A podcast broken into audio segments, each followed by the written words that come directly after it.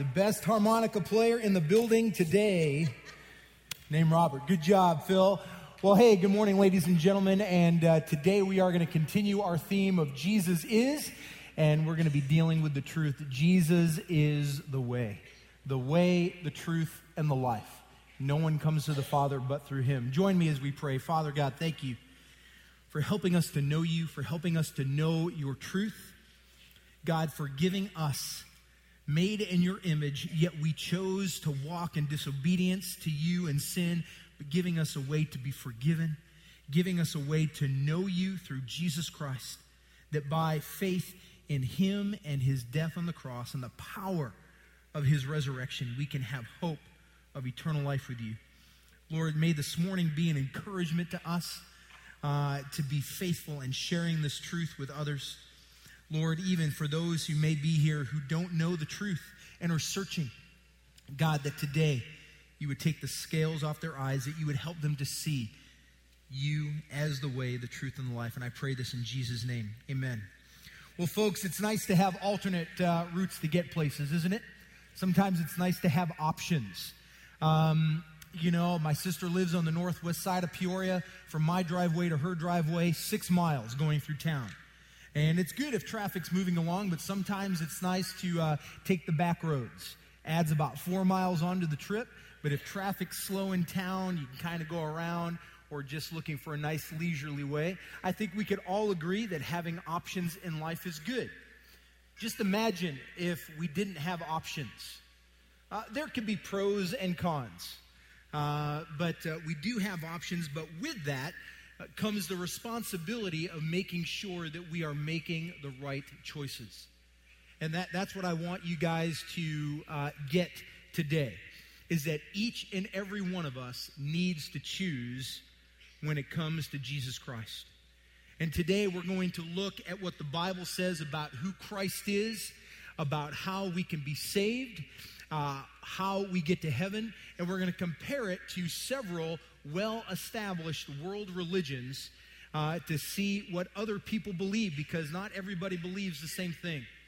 And, and we live in a world where, uh, you know, the, the phrase have it your way uh, goes for more than just hamburgers.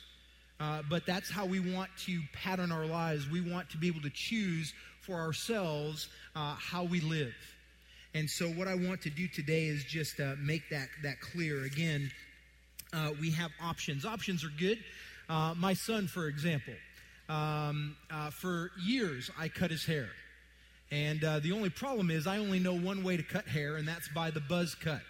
And so you can see a picture of him a number of years ago. That's a great haircut. I don't know who wouldn't want that style of hair. It's worked for me. Um, and uh, but as he got older, uh, he wanted options like less cutting, more hair. And um, so now I am no longer allowed to go anywhere near his head with clippers because he wants options. Again, I think we could all think of examples in which options are good.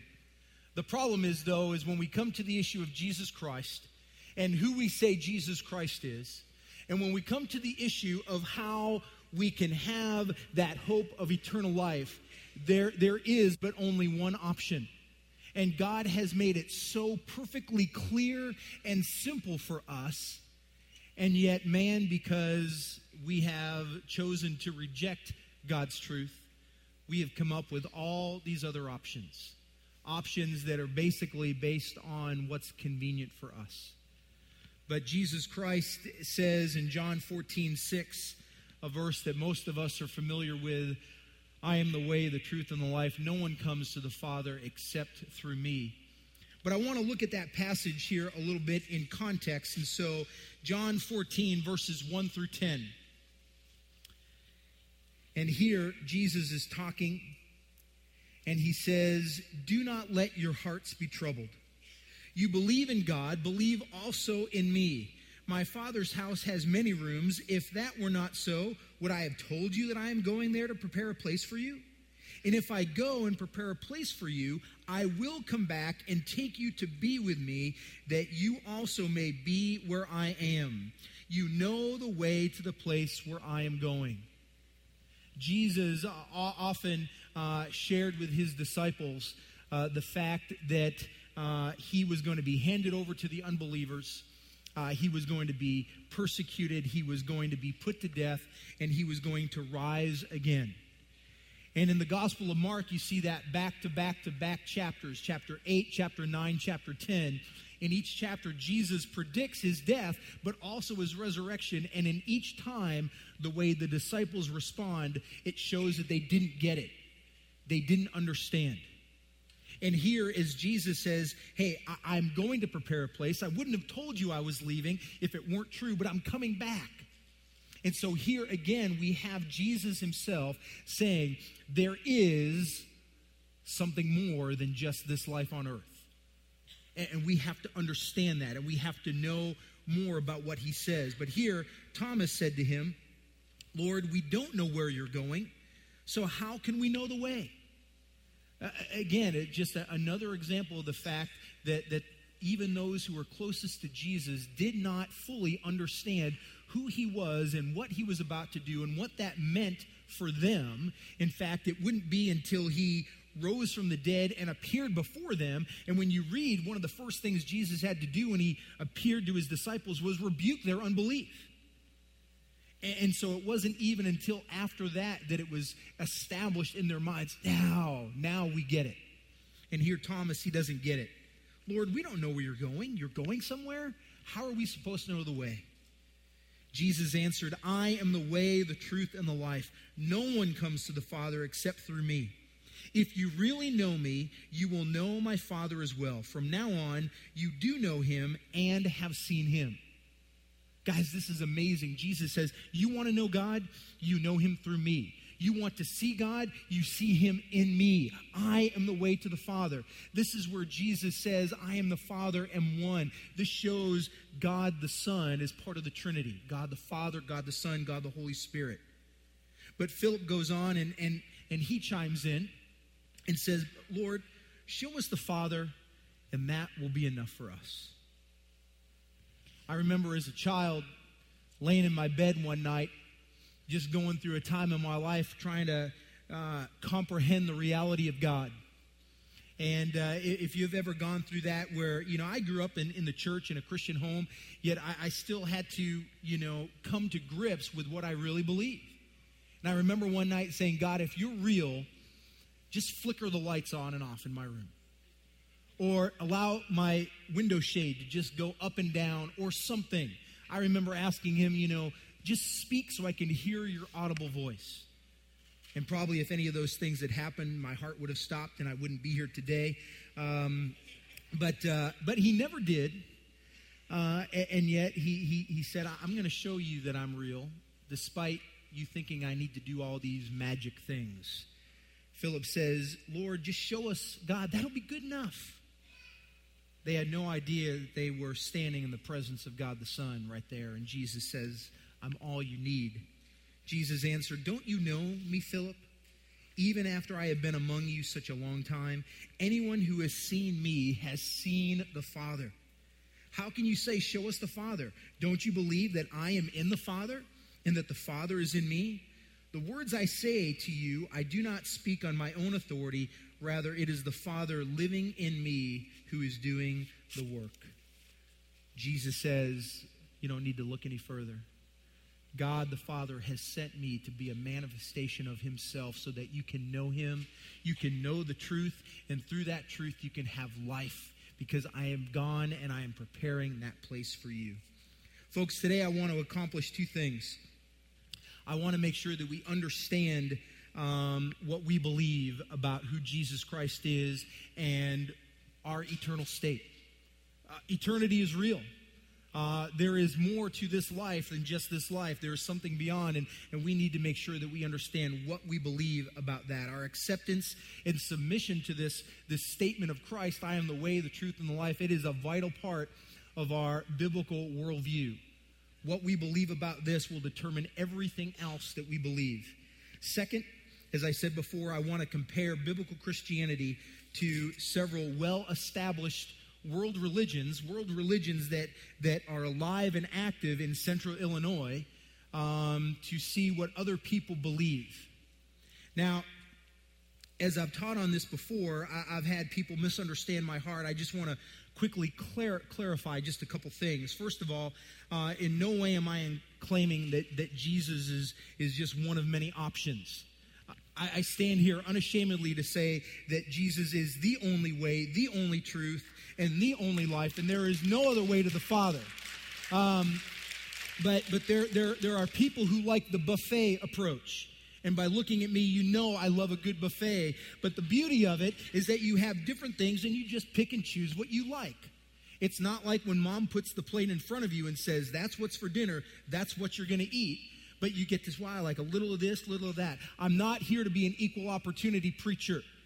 I'm here to preach the gospel of Jesus Christ, and I don't want uh, anyone to be confused about that. I, I, when we were living in Massachusetts a number of years ago, we visited five churches before we found one that actually preached from the Word of God. And, and, and if you're visiting today, I don't want you to misunderstand or think, well, what, what's he doing here? I'm preaching the gospel, and uh, I do it unashamedly.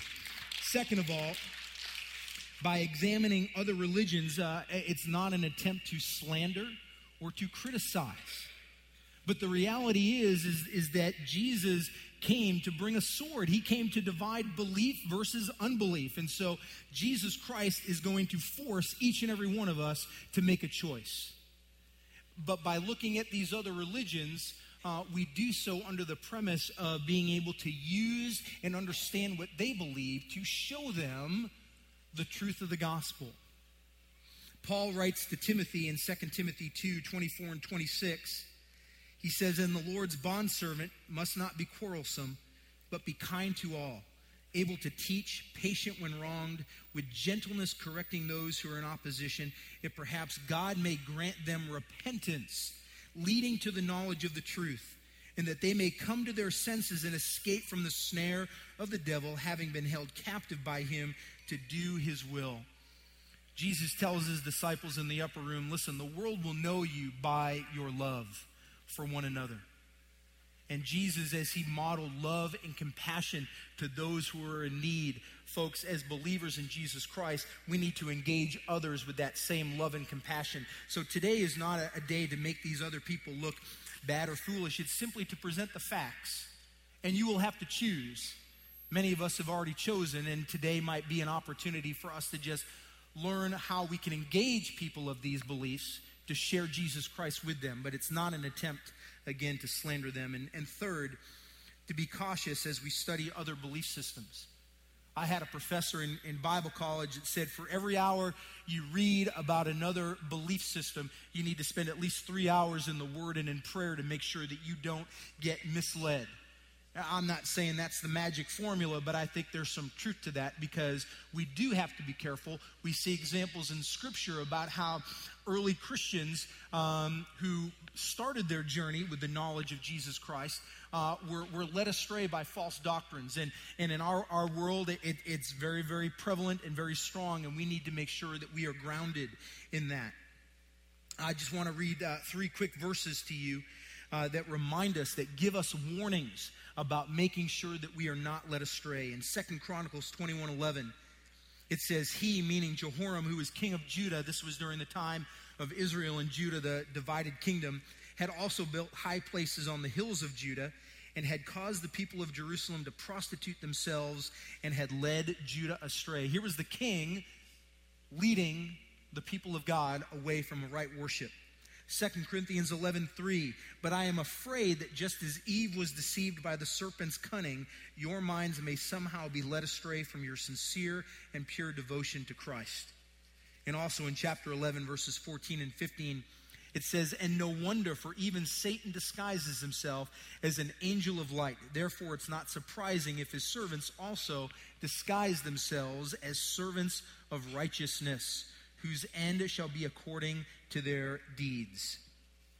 As we look at some of these other religions and belief systems, folks, you will see things that sound like biblical truth.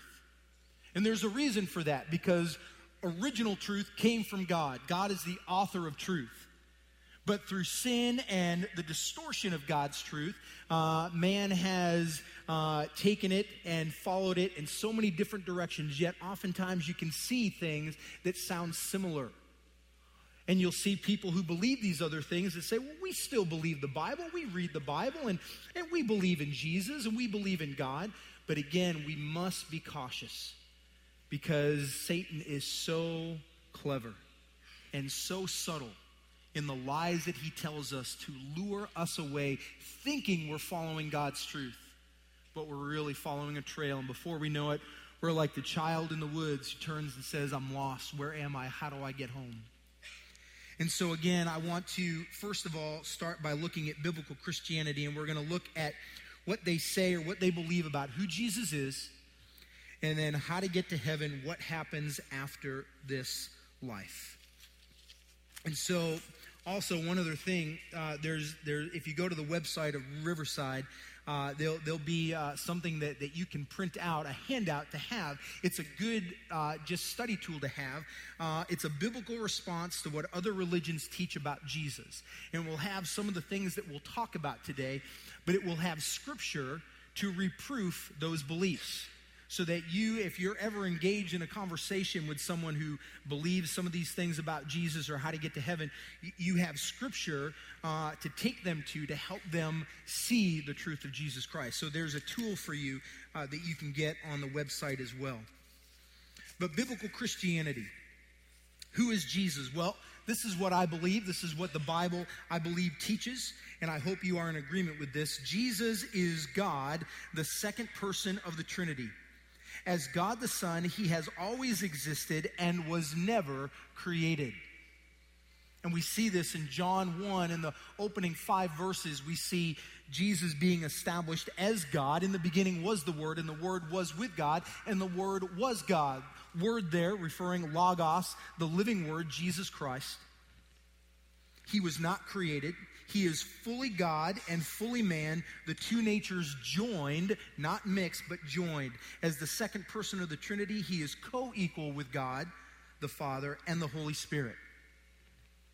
In becoming man, he was begotten through the Holy Spirit and born of the Virgin Mary. Jesus is the only way to the Father, salvation, and eternal life. He died on the cross according to God's plan. That was God's plan as a substitutionary sacrifice and as full payment for our sins. No other sacrifice is needed. No other work is needed for our salvation. It was done in full when Christ said, It is finished, and he hung his head on the cross. He rose from the dead on the third day, spiritually and physically, immortal. For the following four days, he was seen by over 500 witnesses. That is so important that the resurrected Jesus was seen by people who can testify. I was there, I saw him. His wounds were touched. He said, Go ahead. You still don't believe? Put your hand in the hole. Feel my side. He ate food. And then he physically ascended to heaven, which again was witnessed by his followers. And Jesus will come again vis- visibly and physically at the end of the world to judge the world what the Bible teaches about how we are to be saved. Salvation is by God's grace, not an individuals' good works. Folks, we couldn't live long enough to do enough good works to pay for our own sin. Salvation must be received by faith, which sounds simple, but we humans, we complicate that so much. People must believe in their heart that Jesus died for their sins and physically rose again, which is the assurance of forgiveness and resurrection of the body. And this is God's loving plan to forgive a sinful people. Again, out of God's love, He has provided His Son to be the sacrifice so that we can know the way to the Father, which is through Jesus Christ. But again, Jesus refers to it as going through the narrow gate. And if you've ever been in a crowd and the crowd's trying to get through a small opening, or when you're in traffic and they close it down to one lane, don't you hate that? Seems like it takes forever. You wish you had an alternate route, don't you? So that's why we get on our GPS, redirect. And that's what so many people have done. They've, they've said, okay, God, so you say this is your way of how to get to heaven. This is who you say Jesus Christ is. But that doesn't fit with my taste. That doesn't fit with my personality, with my needs. I want to find my own way, one that is more conducive for me. And so the first religion that we're going to look at is Mormonism. And Mormonism, which was founded by Joseph Smith back in the 1800s, is known as the Church of Latter day Saints. Again, it's alive and well in Peoria. They have missionaries. You might see them throughout town. Maybe they've come to your door. They're aggressive, they're loving, they are so friendly. If you've ever talked with one, they are so compassionate and willing to take the time. But what they believe is not the true truth. Their headquarters are in Salt Lake City. Let's look at who they say Jesus is. The Mormon Jesus is a separate God from the Father. And there's that name Elohim, which uh, we, we would say, well, we, we, we agree that that is a name for God. Uh, we see that in the Old Testament, although uh, if you were to ask a Mormon, they would, they would say, well, that, that name does mean God. It's a, a resurrected being from another planet who, through eternal progression, became a God, a God of this planet. Our God, the God of earth. He was created as a spirit child by the father and mother in heaven and is the elder brother of all men and spirit beings. Mormons go on to say this about who Jesus is. His body was created through sexual union between Elohim and Mary. And again, you know, there, there is nothing in Scripture that alludes to that. We call it, uh, um, you know, the virgin birth, but here they believe that it was through this physical relationship that God and Mary had. They believe Jesus was married. Now, I should say, not all Mormons believe in the uh, that physical relationship. There's actually debate within the Mormon church. Uh, some who believe that, some who don't. Um, I want to read a quote from a Mormon apostle. Uh, his name is Bruce McConkie from the Mormon Doctrine back in 1966. He says, Christ was begotten by an immortal father in the same way that mortal men are begotten by mortal fathers.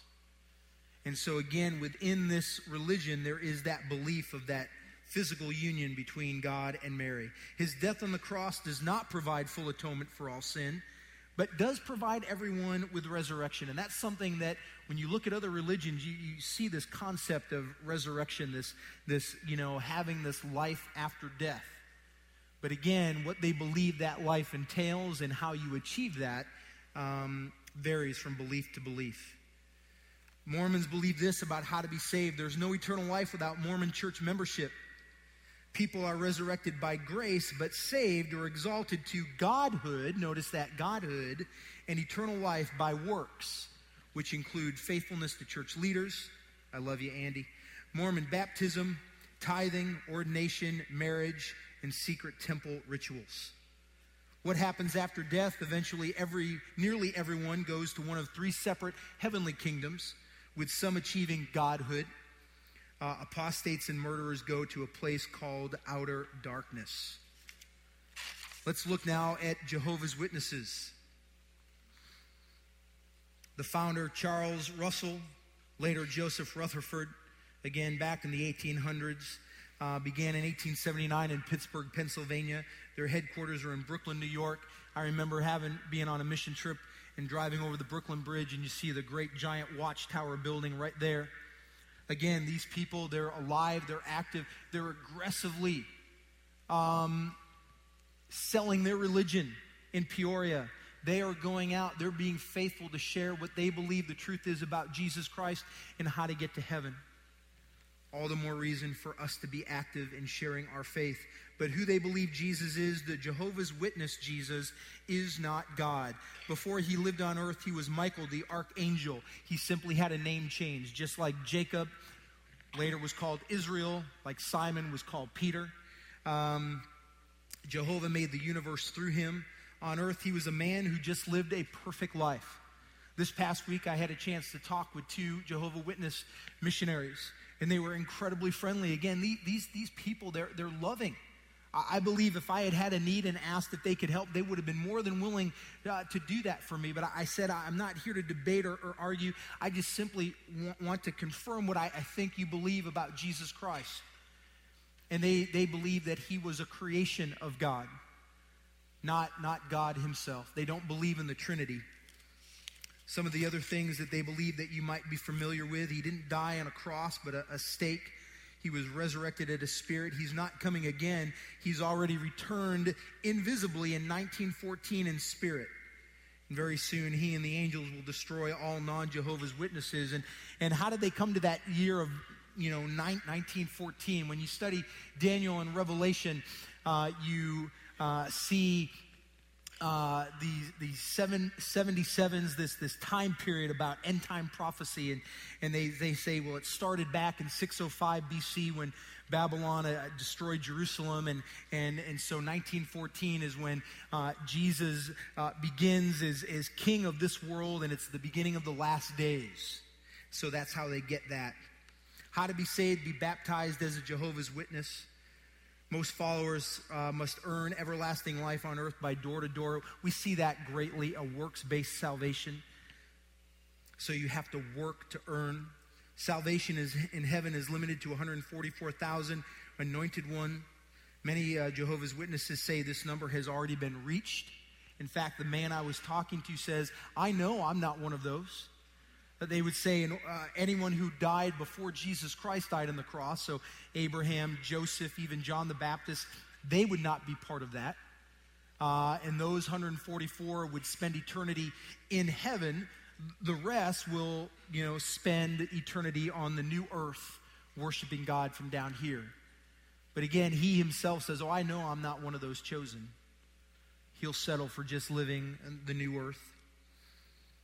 Let's look at Islam. And I know our time is short and we're going through these quickly, but um, Islam, this is a, a, a very intimidating religion for a lot of us, especially over the events of the last decade or so. Uh, a, a, lot of times we, we just have a, a fear or intimidation. Uh, but Islam is strong in Peoria. They have schools, they have churches. Um, started by Muhammad, uh, the prophet. Uh, let's look at what they say about Jesus Christ. According to Islam, Jesus was sinless and a great miracle worker. He was a well respected prophet sent by Allah or God, but not the Son of God. He was one of many. Now, they would believe Muhammad is the greatest and final and last prophet to bring the complete true truth of God to earth. He was not crucified, he ascended to heaven without dying. He's referred to as the Messiah or the Ayatollah, which, you know, means basically the sign of God. Jesus, not Muhammad, will return. They actually believe Jesus will return, not Muhammad, and play a special role in the future judgment day, perhaps in turning Christians into Muslims. How to be saved in Islam. Basically, Muslims believe that at the end of their life, their deeds will be weighed. Imagine a scale on one side, your good deeds, on the other side, your bad deeds. And if your good deeds outweigh your bad, then you'll go to heaven. If your bad deeds outweigh your good, then you will not. But they have a, they have a, a, a problem. Uh, it, Muslims have 99 beautiful names for God, and they, they often, daily, devout Muslims will recite these names uh, every day.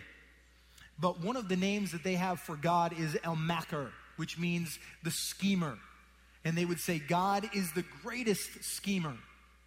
And they believe that even on Judgment Day, even if their scale tips to good, God can change his mind and still condemn that Muslim to hell. And, and, folks, I just don't understand where the hope is.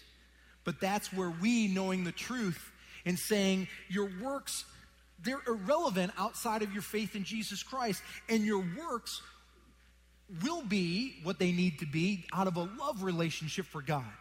But your works alone aren't going to get you to heaven. And so there, there is again great opportunity, folks, as we look at some of these religions, great opportunity to share the truth of Jesus Christ. The, the, these people are um, often unfulfilled. Uh, many of them would, would, would stand here and they would love to debate and say, No, we, we think you are wrong, Christian. Uh, they would even refer to themselves as Christians. And, and so, again, that's where by living our lives in displaying love and compassion, as I read from 2 Timothy, uh, that through our actions, that the truth of the gospel might be heard louder and more clearer by how we live. Well, again, Islam, what happens after death? They also believe in the resurrection of the body. Uh, fear of eternal torment is prevalent uh, in the Quran. Paradise, again, for Muslims, would say heaven is just for men, uh, and it's a, a, a place of, of, beauty and fantasy. populated by maidens designed by Allah to provide sexual pleasure to righteous men. Again, as, as you see this, I hope you can clearly see the, the distinction between what Scripture teaches about heaven than what some of these other beliefs have to say. The last one I want to look at very, very quickly is the Church of Scientology. I remember as a kid seeing those Dianetic commercials with the erupting volcano right in the middle of Gilligan's Island. And I had no idea what it was as a kid. It was just a commercial with a neat volcano. Uh, but as I got older, I, I, learned a little bit more about it. The founder, L. Ron Hubbard, uh, in the 1950s out in Los Angeles, California, uh, what they believe about Jesus, he's rarely mentioned in Scientology. Doesn't really have a place. He was not the creator. He did not reach the level of what they believe in their, their religion to be an operating Thetan, someone who is uh, in control of supernatural powers and cleared from mental defects. There's, there's a, a, big emphasis in this, this religion about, about just clearing your mind of all things negative and, and working on positive. Again, the power of positive thinking. So, Jesus, he, he did not die for our sins. In fact, uh, they would say that there really is no sin, so there's no need to repent.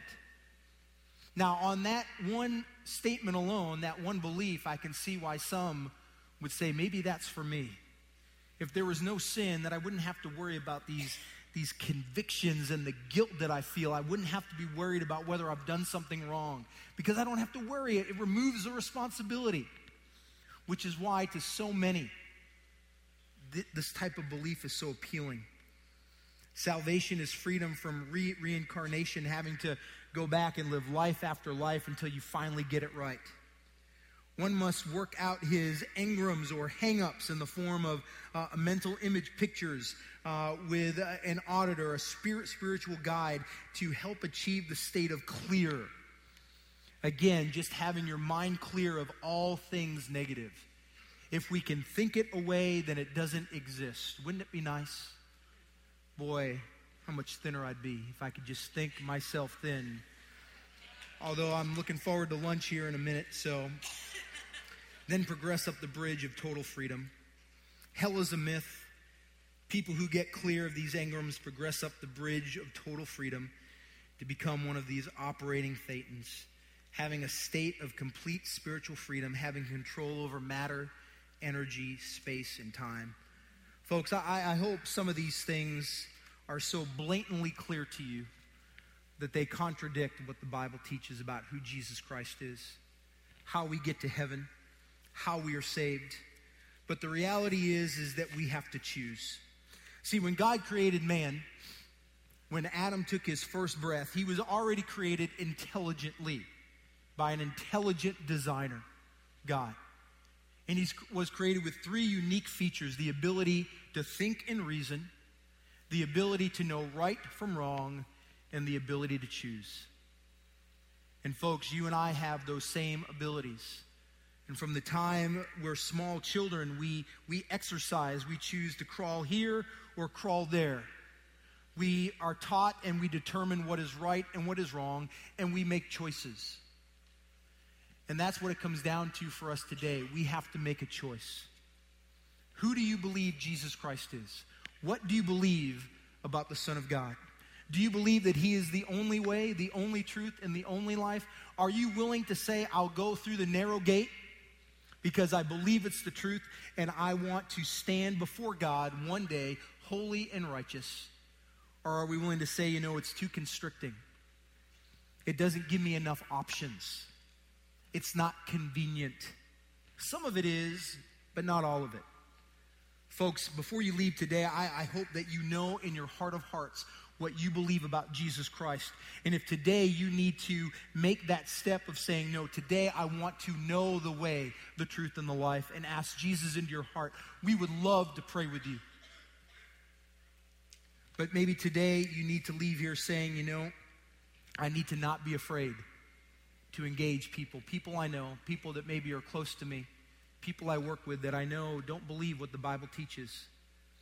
And I need to be willing to lovingly learn a little bit about what they believe in hopes of sharing the truth of Jesus Christ with them. That is my prayer. Jesus is the way, the truth, and the life. No one comes to the Father except through him. It comes down to a matter of surrender. I surrender to the truth of the Scripture, to the truth of Jesus Christ. I hope you have or will surrender and know that truth in your heart. Father, I thank you. Father, I thank you for loving us, for loving sinful man so much that you would send yourself, the form of your Son, to die on the cross and be raised from the grave so that we could have the hope of eternal life. That we don't have to worry about trying to work hard enough. Father, that we don't have to get pulled uh, astray by the different lies and philosophies and beliefs, but that we can know the truth and live by the truth. That is my prayer for each one here this morning, that we would surrender ourselves to you. And I pray this in the name of Jesus Christ. Amen. Thank you.